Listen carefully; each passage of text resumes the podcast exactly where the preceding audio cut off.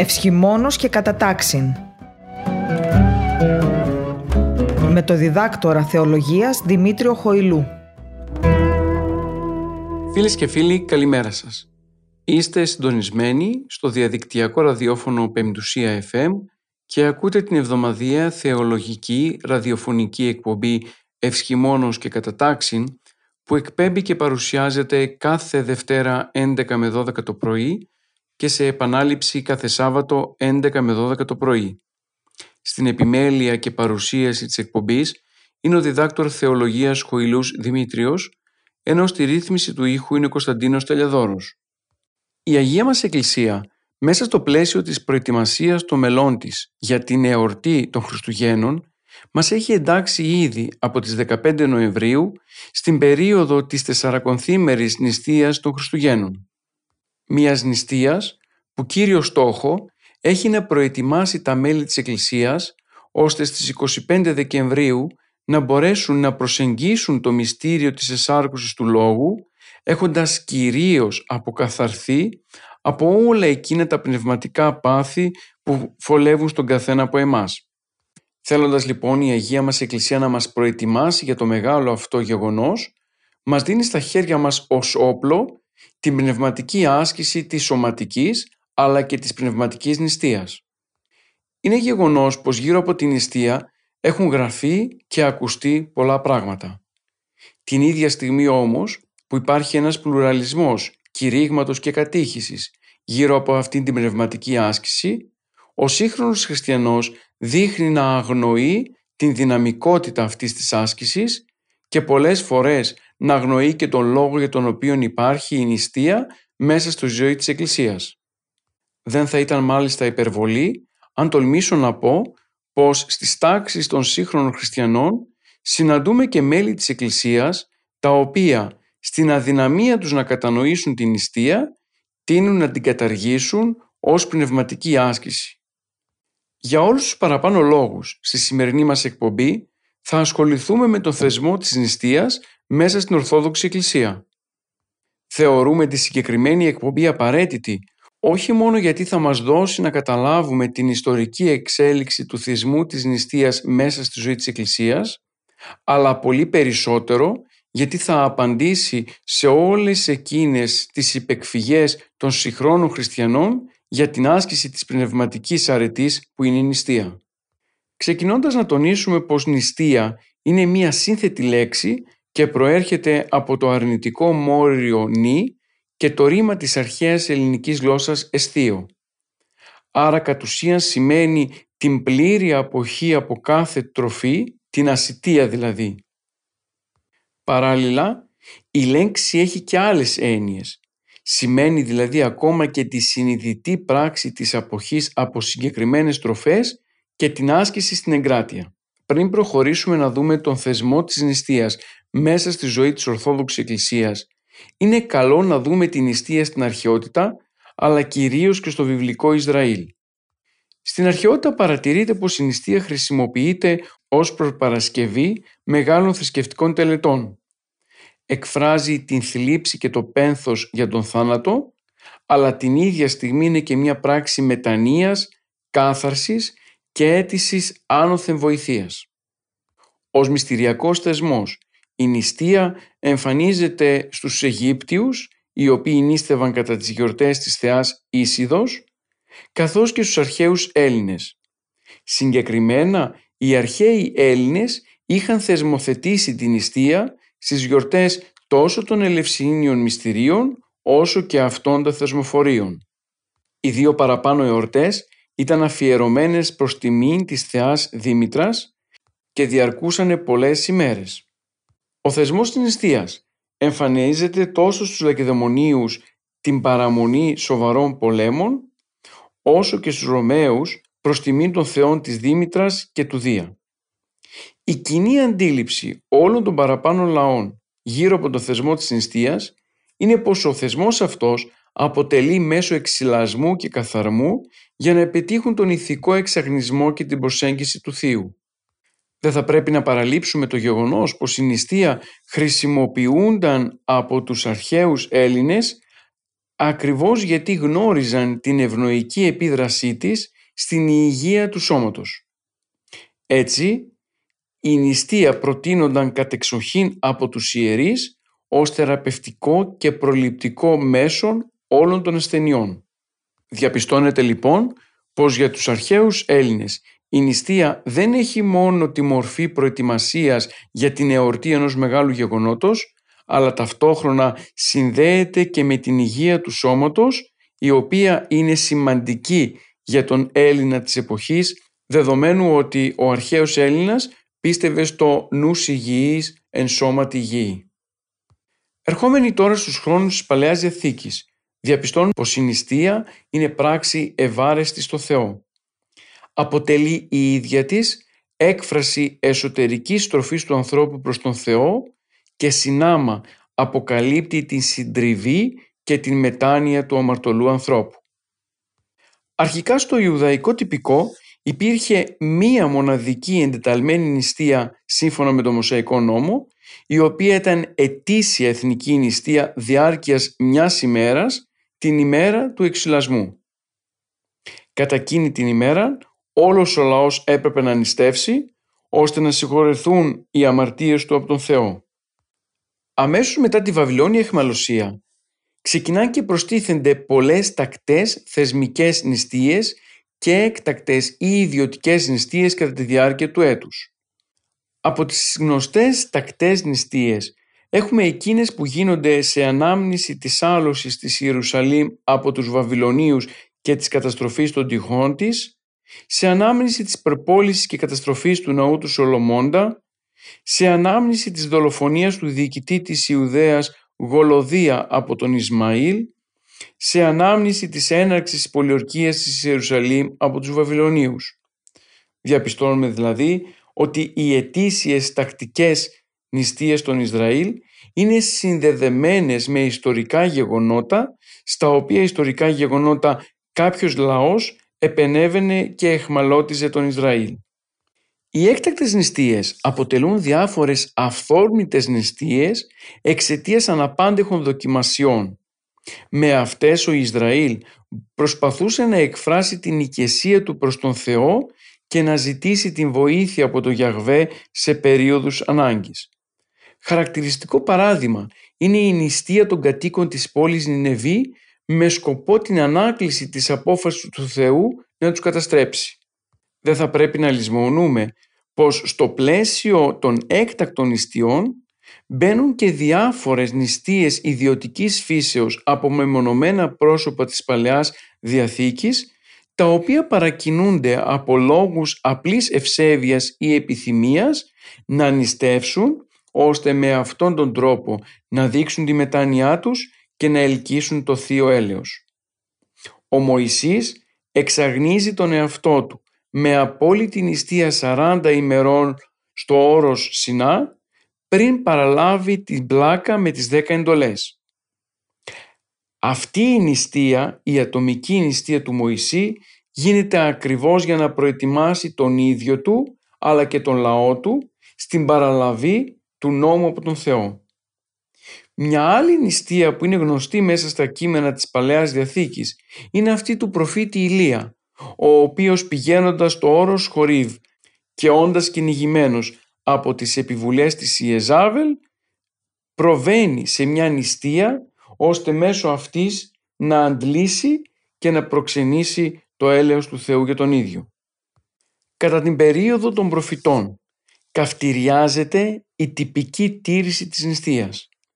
Οι προφήτες της Παλαιάς Διαθήκης κατανοούν τη σημασία της νηστείας και τονίζουν την ανάγκη αυτή να αποτελεί έκφραση ειλικρινούς μετανοίας.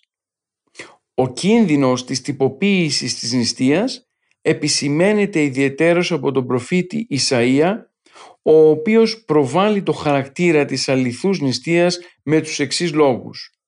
«Ουχή τι αυτή νηστείαν εξελεξάμιν, λέγει Κύριος, αλλά λύε πάντα σύνδεσμον αδικίας, διάλυε τραγκαλιάς βιαίων συναλλαγμάτων, απόστελε τεθραυσμένους εναφέση και πάσα σου συγγραφήν άδικον διάσπα. Τότε βοήσει και ο Θεός εις ακούσετέ σου και έστε ο Θεός σου μετά σου διαπαντός. Είναι χαρακτηριστικό ότι η Παλαιά Διαθήκη μέσα από τη διδαχή των προφητών καθορίζει την πραγματική έννοια της νηστείας. Αυτήν δεν συνίσταται απλά σε μια αποχή από ορισμένες τροφές με έναν απλά βιολογικό χαρακτήρα, αλλά λαμβάνει με ένα πνευματικό χαρακτήρα μέσα από τις προτεραιότητες που δίνουν οι προφήτες και δεν είναι άλλες από την εξάλληψη της αδικίας και ταυτόχρονα την αύξηση της αγάπης απέναντι στο πρόσωπο του Ισραηλίτη.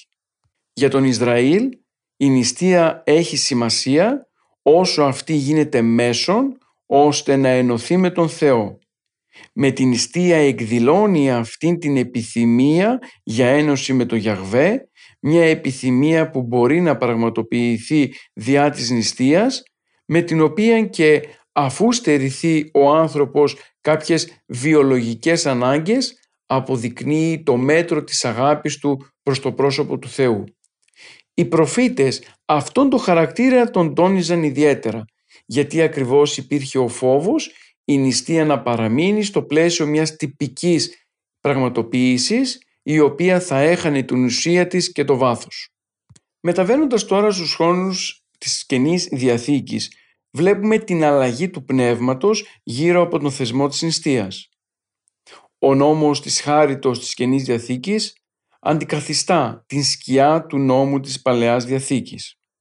Επί των ημερών του Ιησού, η νηστεία ήταν έκφραση πένθους και μετανοίας και ως μέσο ηθικού εξαγνισμού. Οι Φαρισαίοι νίστευαν δις του Σαββάτου σε ανάμνηση της ανάβασης και κατάβασης του Μωυσή από το όρος Σινά. Το πρόβλημα όμως με την νηστεία των Φαρισαίων ήταν πως είχε καταντήσει η νηστεία τους μια απλή τυπολατρική πράξη συνήθειας αποδεσμευμένη από κάθε ίχνος εσωτερικής ευλάβειας. Έτσι με το πέρασμα των ετών η νηστεία τηρούνταν από όλους ως εξωτερικός τύπος λατρείας αδυνατώντας όμως τελικά να αποδεσμευθεί από την τυπολατρεία και τον φαρισαϊσμό όπως τον είδαμε παραπάνω. Ως απάντηση της παραπάνω συνήθειας έρχεται ο Ιησούς ο οποίος με το προσωπικό του παράδειγμα αλλά και με τη διδασκαλία του υποδεικνύει την πραγματική αξία της νηστείας καθώς και την θέση της μέσα στην καινή ζωή που εγγενιάζει με το Ευαγγέλιό του. Αξιοσημείωτο είναι πως ο ίδιος δεν ορίζει μια σταθερή και υποχρεωτική νηστεία, παρά μονάχα τονίζει τον κίνδυνο παρέκκλησης και διαστροφής του σκοπού της. Αυτός είναι και ο λόγος που στην επί του όρους ομιλία ο Κύριος θα παρουσιάσει εκείνη την νηστεία η οποία είναι ευάρεστη στον Θεό. Μάλιστα, στην ίδια ομιλία κατακρίνεται η νηστεία που γίνεται για την ανθρώπινη προβολή και αντιδιαστέλλεται η νέα δικαιοσύνη από την φαρισαϊκή ευσέβεια με τους παρακάτω κυριακούς λόγους. Όταν δεν νηστεύετε, μη γίνεστε όσπερ ή υποκριτέ σκυθροποί. Σύ δεν νηστεύων, άλυψέ σου την κεφαλήν και το πρόσωπό σου νύψε, όπως μη φανεί στις ανθρώπεις νηστεύων. Με τις παραπάνω σημειώσεις, ο Ιησούς εντάσσει ήδη από την πρώτη στιγμή το πλαίσιο μέσα στο οποίο θα πρέπει να κινηθεί η νηστεία του μαθητή του Ιησού. Έτσι λοιπόν βγάζει απ' έξω την υποκρισία, βγάζει απ' έξω κάθε είδους φαρισαϊκής ευσεβίας και ανθρώπινης προβολής.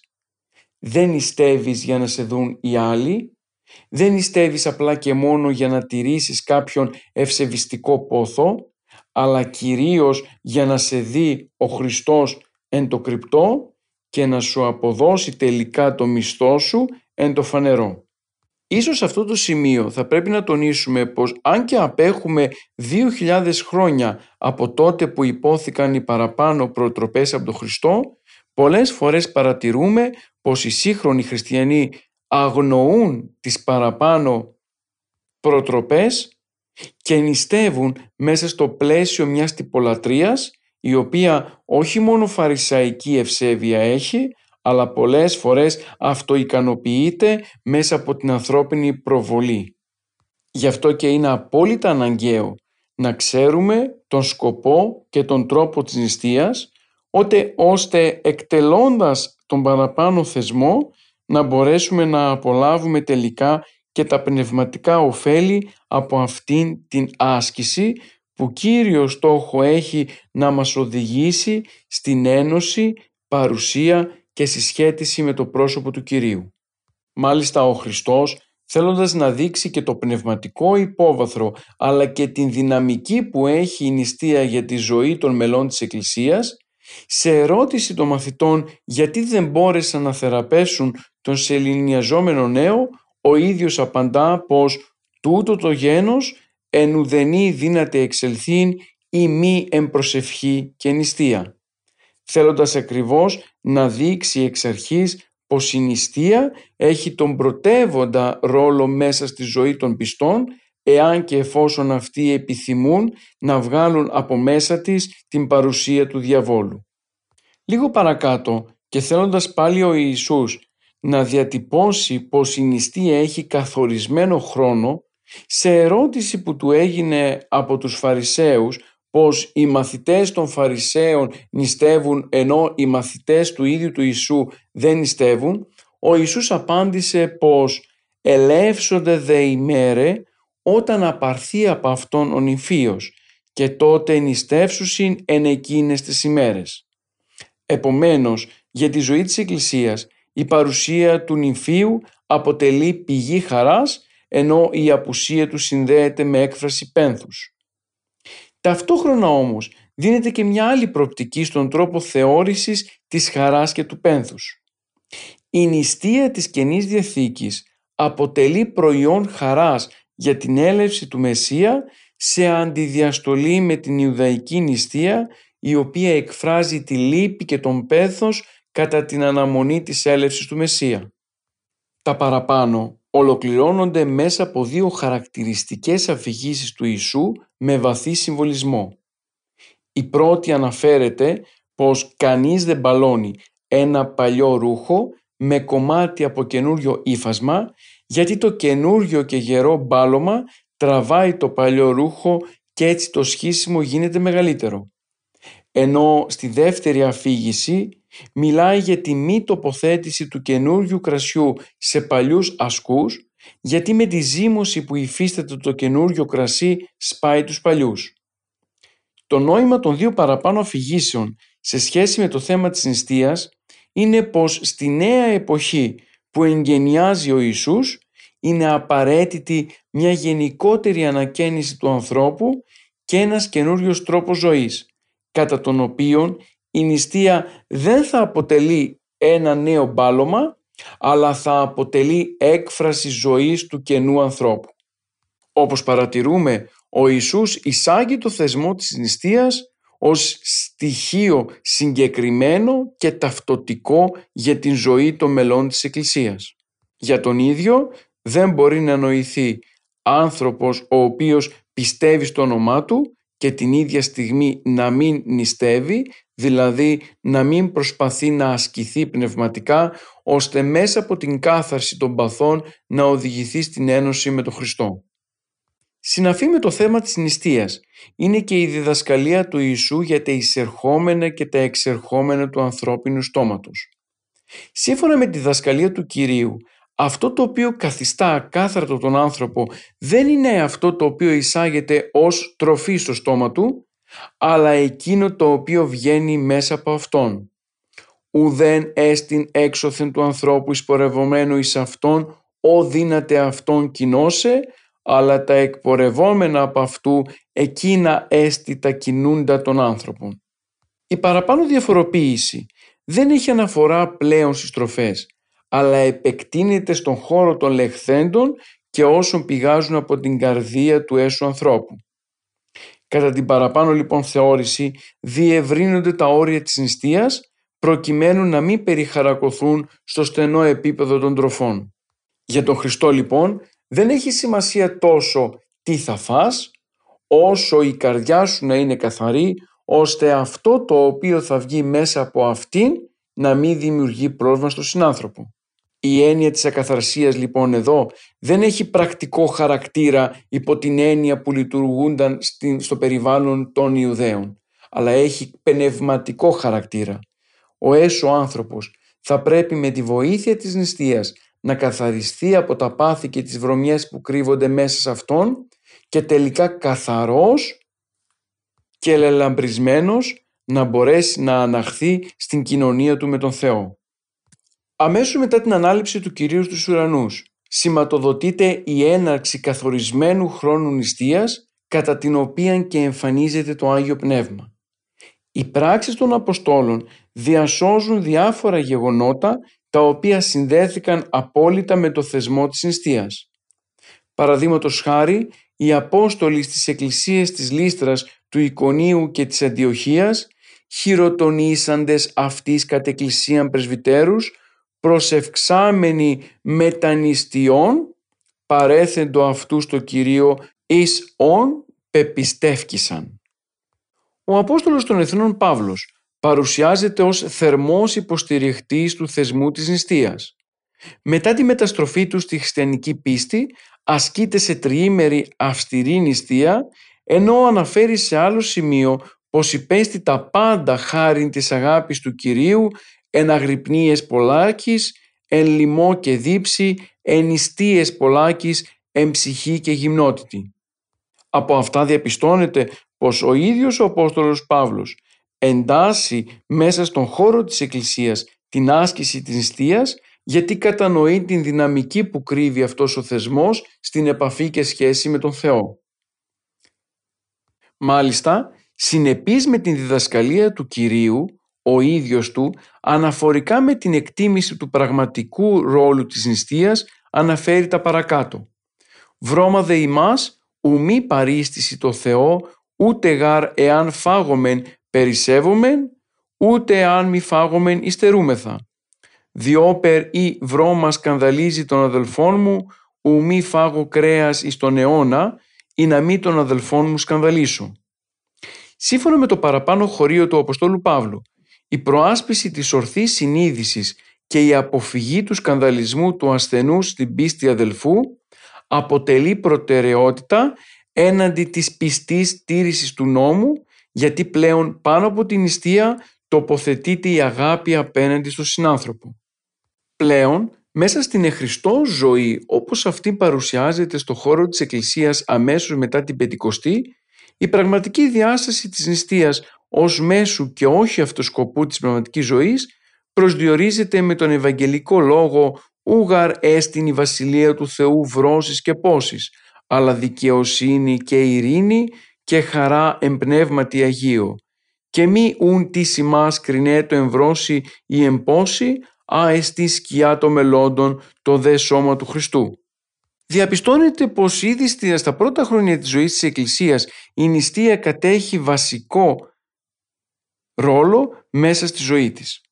Ταυτόχρονα όμως η Καινή Διαθήκη μέσα από το κήρυγμα του Κυρίου ημών Ιησού Χριστού αλλά και τη διδασκαλία του Αποστόλου Παύλου διασώζει αυτή την πνευματική διάσταση της νηστείας απεκομμένη από οποιαδήποτε τυπική ή τυπολατρική τήρησή της. Τα παραπάνω θα πρέπει να επισημανθούν γιατί θα μπορέσουν να μας βοηθήσουν στην ιστορική εξέλιξη του θεσμού της νηστείας μέσα στην εκκλησιαστική ιστορία.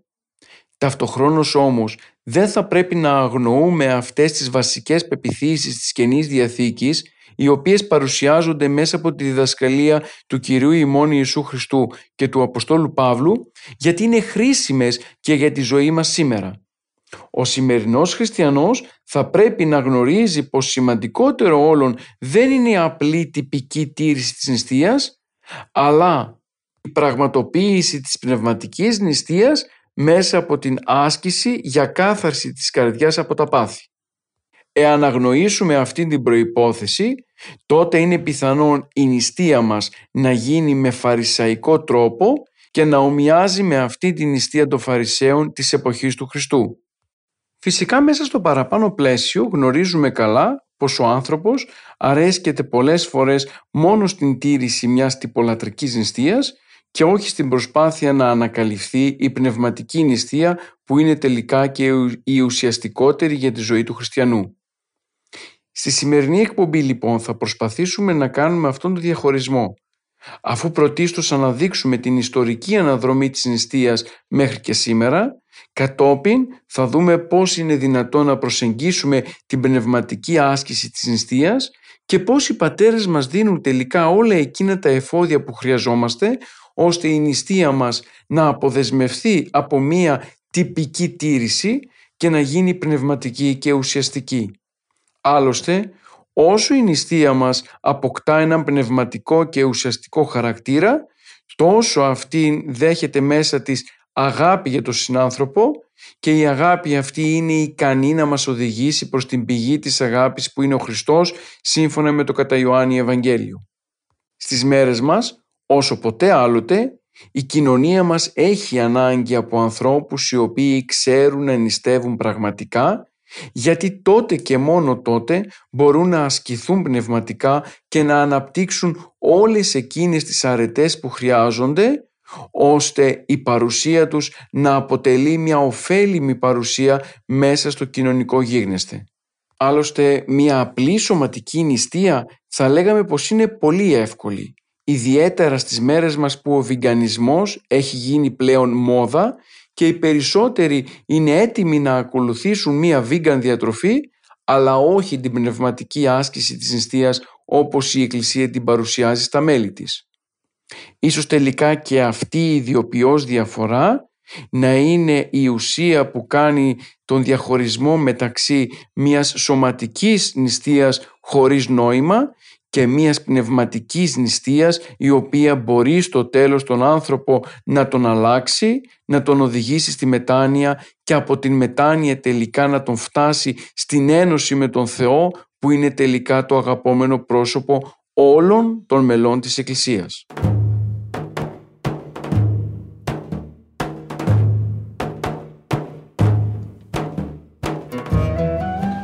Και φίλοι επιστρέψαμε στη ραδιοφωνική μας εκπομπή. Σήμερα ασχολούμαστε με το θεσμό της νηστείας. Στο πρώτο ημίωρο της εκπομπής μας διαπιστώσαμε την επικράτηση του θεσμού της νηστείας από την αρχαιότητα στην Παλαιά Διαθήκη και στην Καινή Διαθήκη.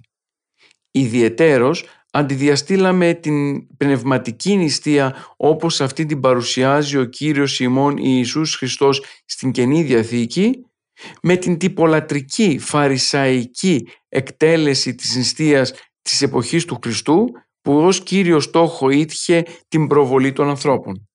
Στο δεύτερο ημίωρο θα εξετάσουμε την ιστορική αναδρομή της νηστείας μέχρι και τον 9ο αιώνα. Είναι σημαντική αυτή η ιστορική αναδρομή για να μπορέσουμε να καταλάβουμε πώς ο θεσμός της νηστείας εξελίχθηκε μέσα στη ζωή της Εκκλησίας, πώς έφτασε στις μέρες μας και από ποιες μέρες και περιόδους αποτελείται. Ξεκινώντας λοιπόν να τονίσουμε πως η πρώτη και αρχαιότερη νηστεία που εμφανίστηκε μέσα στη ζωή της Εκκλησίας ήταν αυτή που προηγούνταν της εγκιορτής του Πάσχα. Το χριστιανικό Πάσχα αρχικά συνεορτάζονταν με το Πάσχα των Ιουδαίων αλλά με την πάροδο του χρόνου σημειώθηκε διαφοροποίηση ως προς το χρόνο και το λόγο εορτασμού του. Η παρουσία και είσοδο των ε, απερίτμητων εθνικών στην Εκκλησία έδωσε την αφορμή της διαμόρφωσης νέων αντιλήψεων για τη γιορτή του Πάσχα καθώς και για την νηστεία που τη συνόδευε. Η Αποστολική Σύνοδος των Ιεροσολύμων που συνήλθε το έτος 50 αποφάσισε «Έδοξε το Αγίο Πνεύματι και ημίν μηδέν πλέον επιτίθεστε ημίν βάρος πλην τούτων των επάναγκες απέχεστε ειδωλοθήτων και αίματος και ποινικτού και πορνείας εξών διατηρούντες εαυτούς ευπράξετε. Βάσει αυτής της απόφασης καταργήθηκε ο, ο νομικός χαρακτήρας των νηστείων και πλέον στη θέση τους μπήκε ο χριστιανικός χαρακτήρας και οι νηστείες του έτους πήραν το περιεχόμενό τους πλέον από τη ζωή και τη διδασκαλία του Ιησού. Οι αποστολικές διαταγές λίγο αργότερα συνδέουν την καθιέρωση της νηστείας του Πάσχα με τα λόγια του Κυρίου σύμφωνα με τα οποία όταν απαρθεί από αυτόν ο νηφίος τότε νηστεύσουσιν εν εκείνες τις ημέρες. Για τις αποστολικές λοιπόν διαταγές η νηστεία είναι αναγκαία γιατί υπενθυμίζει ουσιαστικά τη σταυρική θυσία του Κυρίου. Ως πράξη πένθους λοιπόν και μετανοίας εισάγεται η νηστεία μέσα στη ζωή της Εκκλησίας για να υπενθυμίζει στον καθένα από εμάς ξεχωριστά αλλά ιδιαιτέρως των χριστιανών της εποχής των Αποστολικών Διαταγών την θυσία του Κυρίου η οποία ήταν αποτέλεσμα της αγάπης του για τον άνθρωπο με στόχο τη σωτηρία του από τον θάνατο.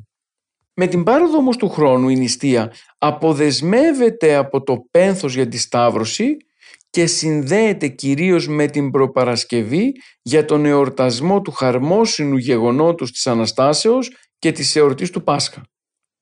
Κατά το πρώτο μισό του Δευτέρου αιώνα αρχίζει να διαμορφώνεται η νηστήσιμη πριν το Πάσχα περίοδος η οποία διαρκεί μία, δύο ή περισσότερες μέρες ή πολλές φορές και μόλις 40 ώρες σύμφωνα και με τη μαρτυρία του Ειρηναίου.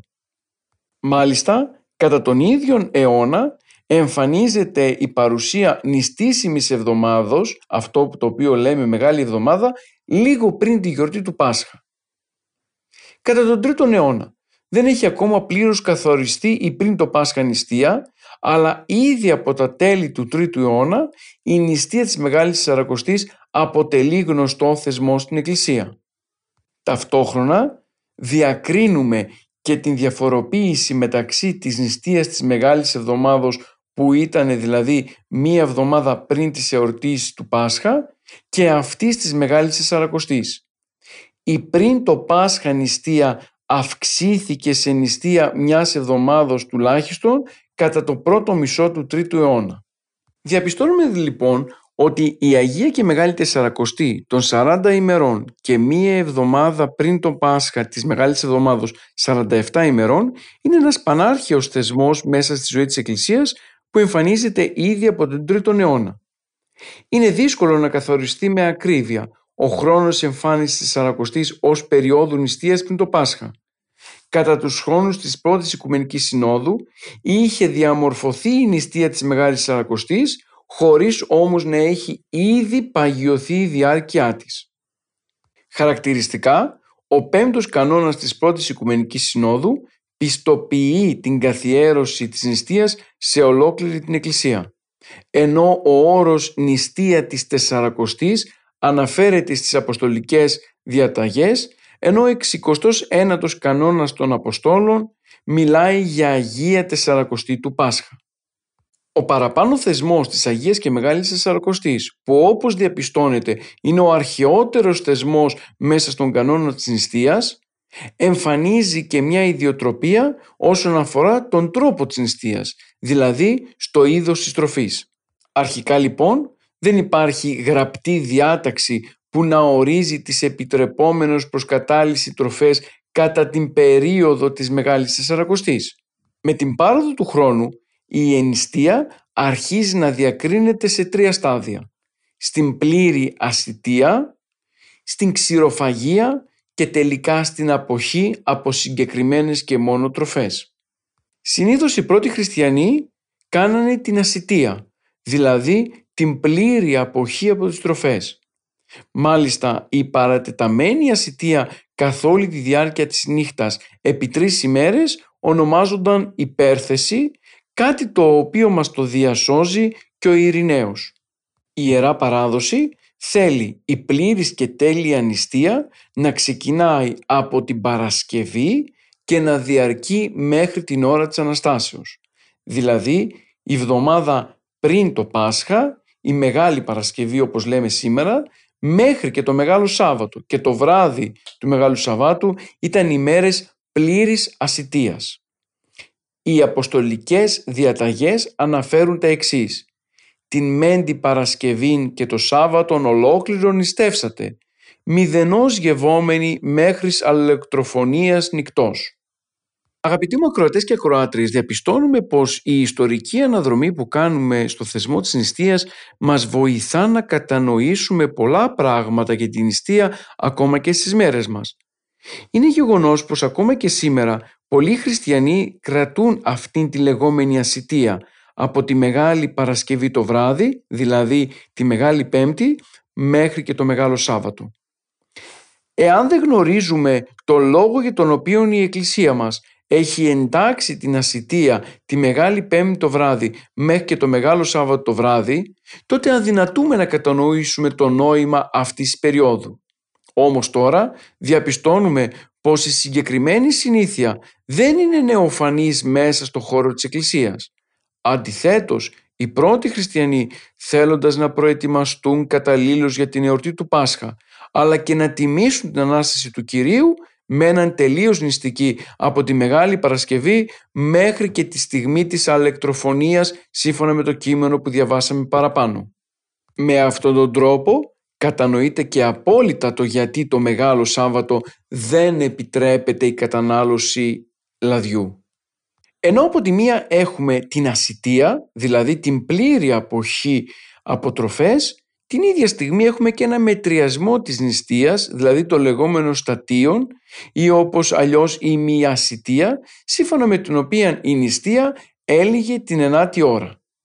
Ονομάζεται ημινηστεία επειδή διαρκεί μέχρι την ενάτη ώρα σε αντίθεση με τη μέχρι της δύσης του ηλίου εγκράτεια που προβλέπει η ασυτεία. Αυστηρή τώρα μορφή νηστείας αποτελεί η ξηροφαγία, η οποία περιλαμβάνει άρτο και αλή και λαχάνης και το ποτό ύδατη. Στον πειμένα του Ερμά αναφέρονται τα εξής «Εν εκείνη τη ημέρα νηστεύεις μηδέν γεύση ή μη άρτον και είδωρ». Στην ξηροφαγία επιτρέπονται οι φυτικές τροφές και προβλέπεται αποχή από τροφές εξαίματος κρέας ψάρι, από τροφές ζωικής προελεύσεως γάλα αυγά και φυσικά από το κρασί. Χαρακτηριστική είναι η μαρτυρία του επιφανίου Κύπρου, ο οποίος επαναλαμβάνοντας τα γραφόμενα στις αποστολικές διαταγές αναφέρεται στην ξηροφαγία της Μεγάλης Εβδομάδος λέγοντας ότι καταλύεται την εσπέρα με άρτο, άλας και είδωρ. Επίσης, ο πεντηκοστός κανόνας της Συνόδου της Λαοδικίας ορίζει ότι δι πάσαν την τεσσαρακοστή νηστείαν ξηροφαγούντας. Θα πρέπει σε αυτό το σημείο να τονίσουμε προς κατά τους πρώτους αιώνες της ζωής της Εκκλησίας δεν υπήρχε συγκεκριμένος κανόνας γύρω από τον τρόπο τέλεσης της νηστείας. Ο εκκλησιαστικός ιστορικός Σοκράτης μας αναφέρει πως γύρω από τον αριθμό των νηστείων, τον τρόπο αλλά και την αποχή από τα εδέσματα υπήρχε διαφωνία η οποία διαφωνία εδράζονταν πάνω στην ανάγκη κάποιων χριστιανών να αγωνιστούν περισσότερο από το φυσιολογικό. Έτσι είχαμε χριστιανούς οι οποίοι εξαιτίας της αδυναμίας τους νίστευαν μέχρι την ενάτη ώρα, είχαμε άλλους οι οποίοι έμεναν νηστικοί καθ' όλη τη διάρκεια της ημέρας και άλλους οι οποίοι έτρωγαν μόνο από κάποιο είδος τροφής. Το κριτήριο βέβαια που χρησιμοποιήθηκε στο διαχωρισμό των τροφών σε νηστίσιμες ή μη υπήρξε η θρεπτική τους αξία και ικανότητα. Επομένως, η απλότητα και η λιτότητα υπήρξε ο απαραίτητος όρος για τον καθορισμό των νηστίσιμων τροφών. Στις αρχές του 8ου αιώνα πλέον η νηστεία της Μεγάλης Τεσσαρακοστής αποκτά συγκεκριμένη και ολοκληρωμένη δομή. Τα τοπικά έθιμα αρχίζουν να εγκαταλείπονται και ατονεί φυσικά και η ποικιλία του αριθμού των νηστίσιμων ημερών της Μεγάλης Τεσσαρακοστής. Ο Ιωάννης ο Δαμασκηνός είναι υπερασπιστής των 40 ημερών νηστείας, δηλαδή της Μεγάλης Τεσσαρακοστής των 8 εβδομάδων. Χαρακτηριστικά ο ίδιος αναφέρει πως ούν οι πέντε της εβδομάδος νηστεύονται των αριθμών περανούμε των τεσσαράκοντα ή μη των οκτώ εβδομάδων τας πέντες νηστεύσομεν, την παράδοση την παραπάνω την οποία αναφέρει ο Άγιος Ιωάννης ο Δαμασκηνός, ανάγεται στην Αποστολική εποχή αποδεχόμενος φυσικά ο ίδιος και την επιρροή των πατέρων της Εκκλησίας στην εξέλιξη και διαμόρφωσή της.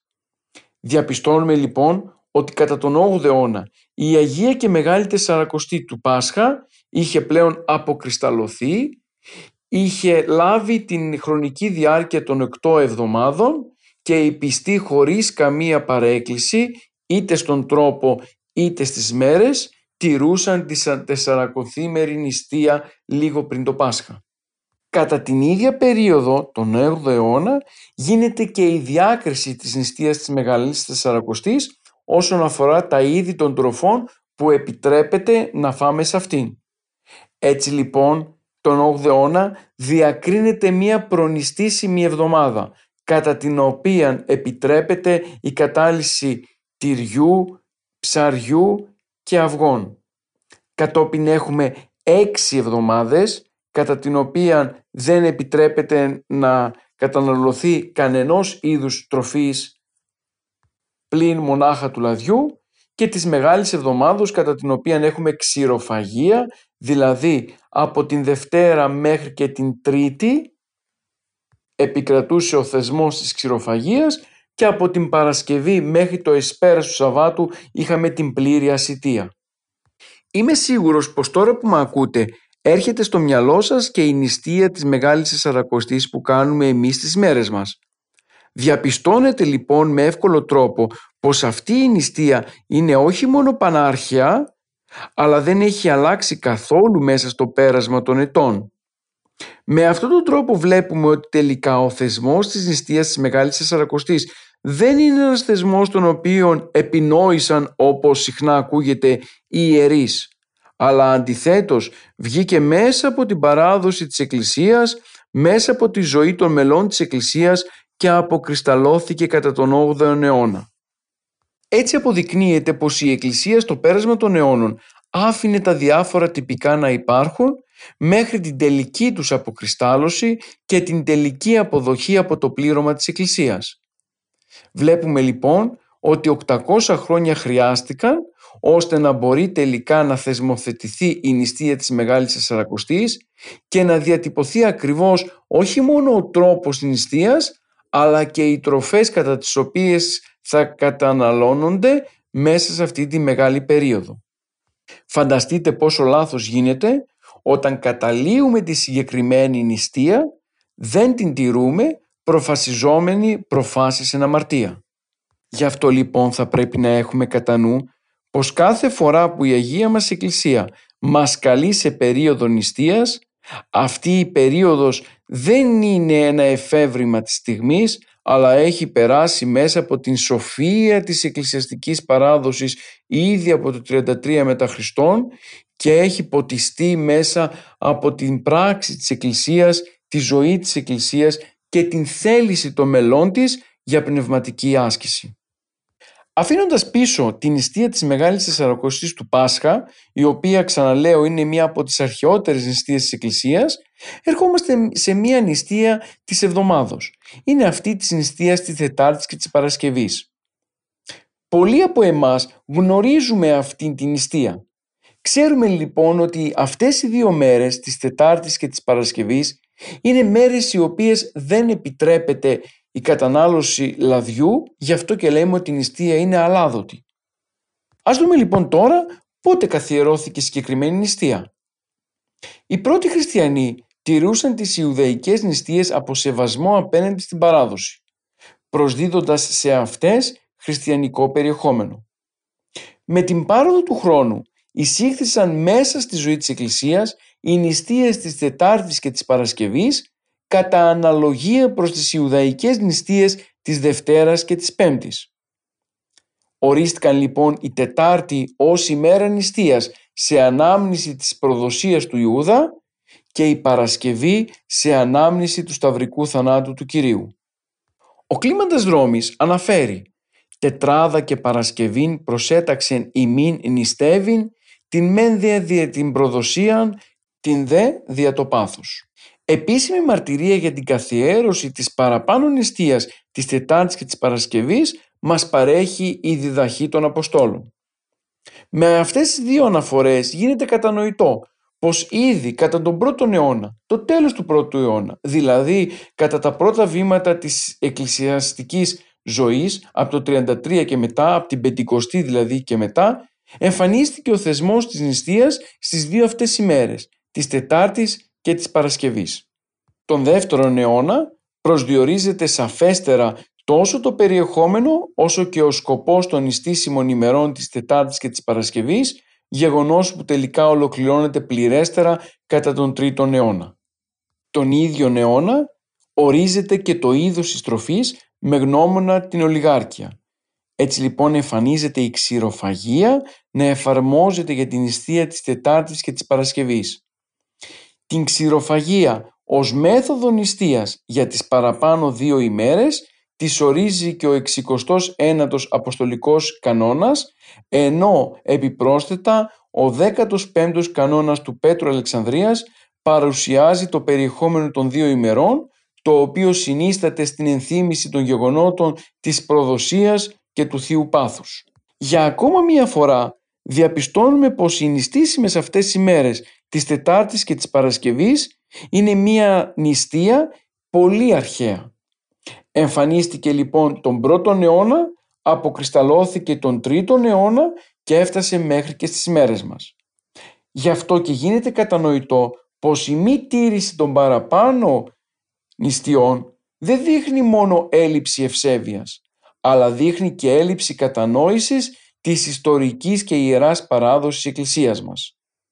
Είναι απαραίτητο οι χριστιανοί να γνωρίζουν την ιερά παράδοση και τον τρόπο με τον οποίο θεσμοθετήθηκαν πολλά πράγματα μέσα στη ζωή της Εκκλησίας.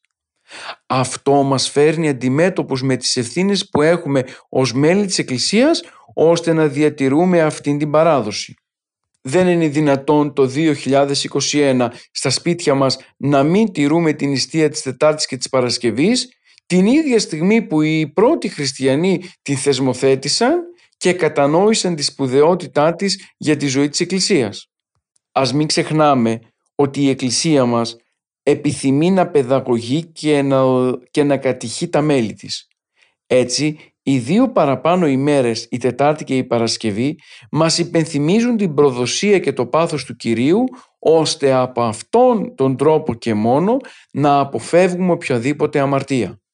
Ο άνθρωπος ο οποίος έχει συχνά μπροστά του το θείο πάθος είναι αδύνατο να πέσει στην αμαρτία δεδομένου ότι από φιλότιμο και μόνο κάνει αγώνα να αποφύγει τις παγίδες του εχθρού. Άρα λοιπόν ας αντιληφθούμε την ευθύνη που έχουμε και ας προσπαθούμε σιγά σιγά να εφαρμόζουμε τις νηστείες της Εκκλησίας μας μέσα στη ζωή μας ώστε με αυτόν τον τρόπο όχι μόνο να διατηρούμε την ιστορική μνήμη αλλά ταυτόχρονα να είμαστε και σε θέση να διαπαιδαγωγούμαστε πνευματικά από τα μέσα τα οποία μας έχει χαρίσει η Εκκλησία. Ερχόμενοι τώρα σε μια άλλη νηστεία θα δούμε την νηστεία των Χριστουγέννων. Μετά τη Μεγάλη Τεσσαρακοστή, δεύτερη μακρά περίοδος νηστείας σε αρχαιότητα και σε επισημότητα είναι η νηστεία των Χριστουγέννων.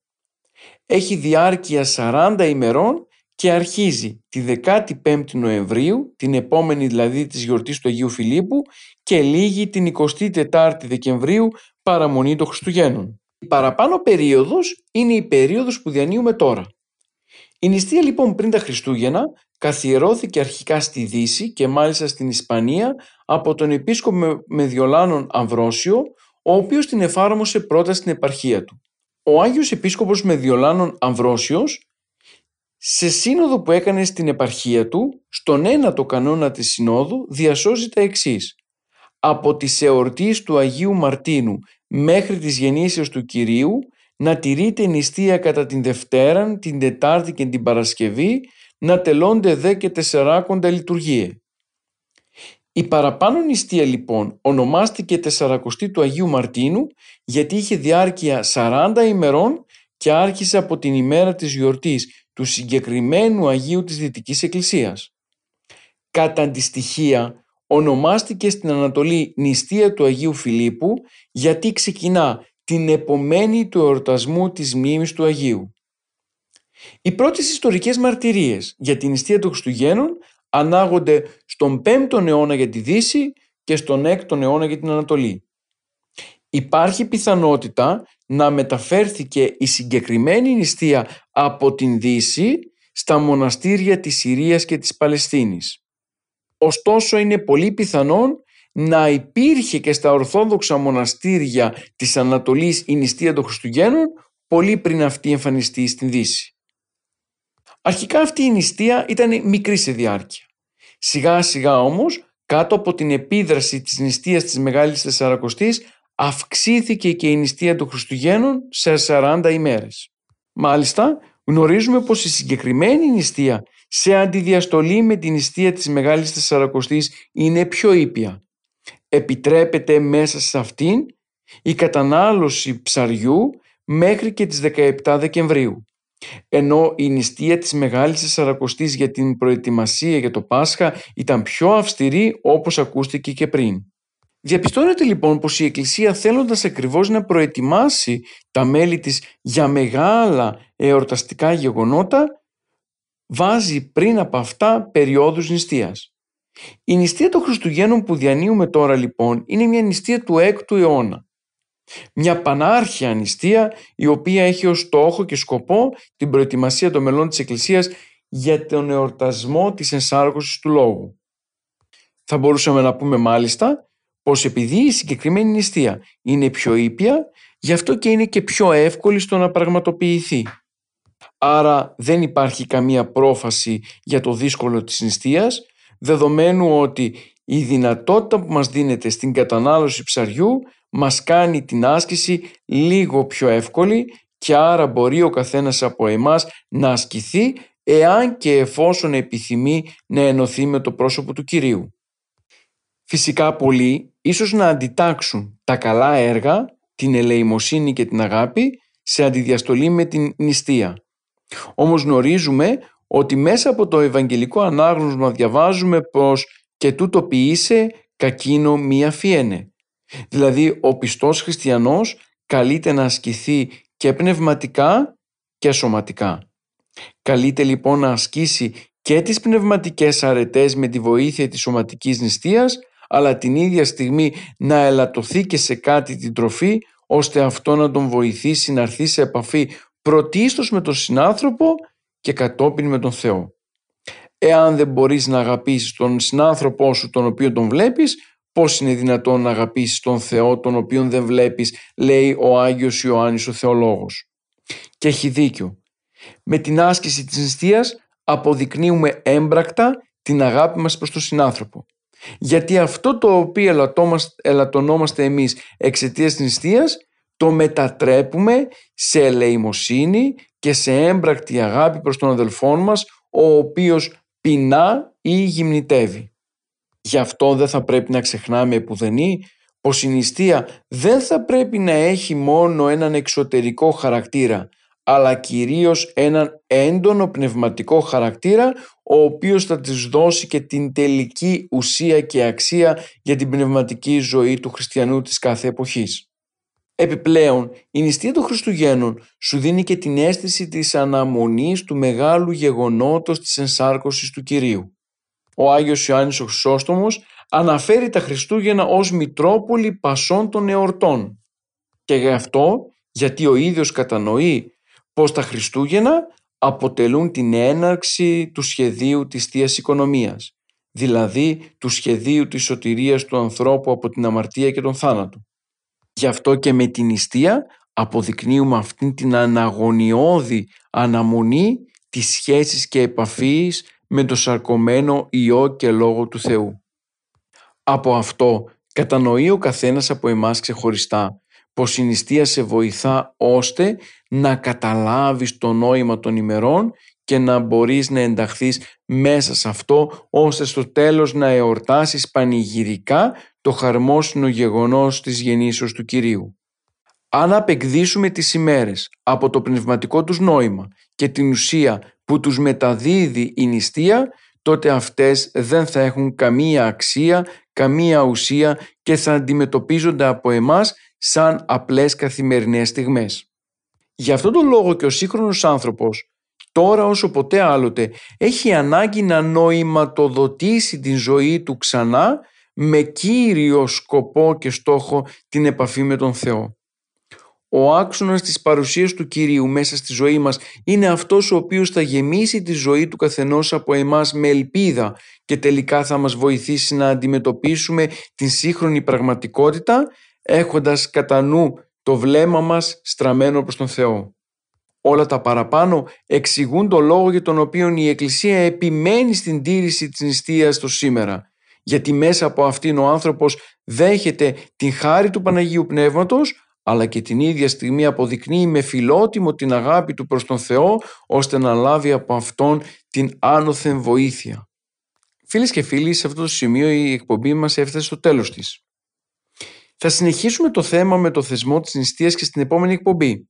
Θα δούμε τις νηστείες των Αποστόλων, θα δούμε τις νηστείες της κοιμήσεως του Θεοτόκου και θα εξετάσουμε το πώς ο σύγχρονος χριστιανός αντιμετωπίζει τον παραπάνω θεσμό, ποια λάθη γίνονται και πώς μπορούν αυτά να αποφευθούν.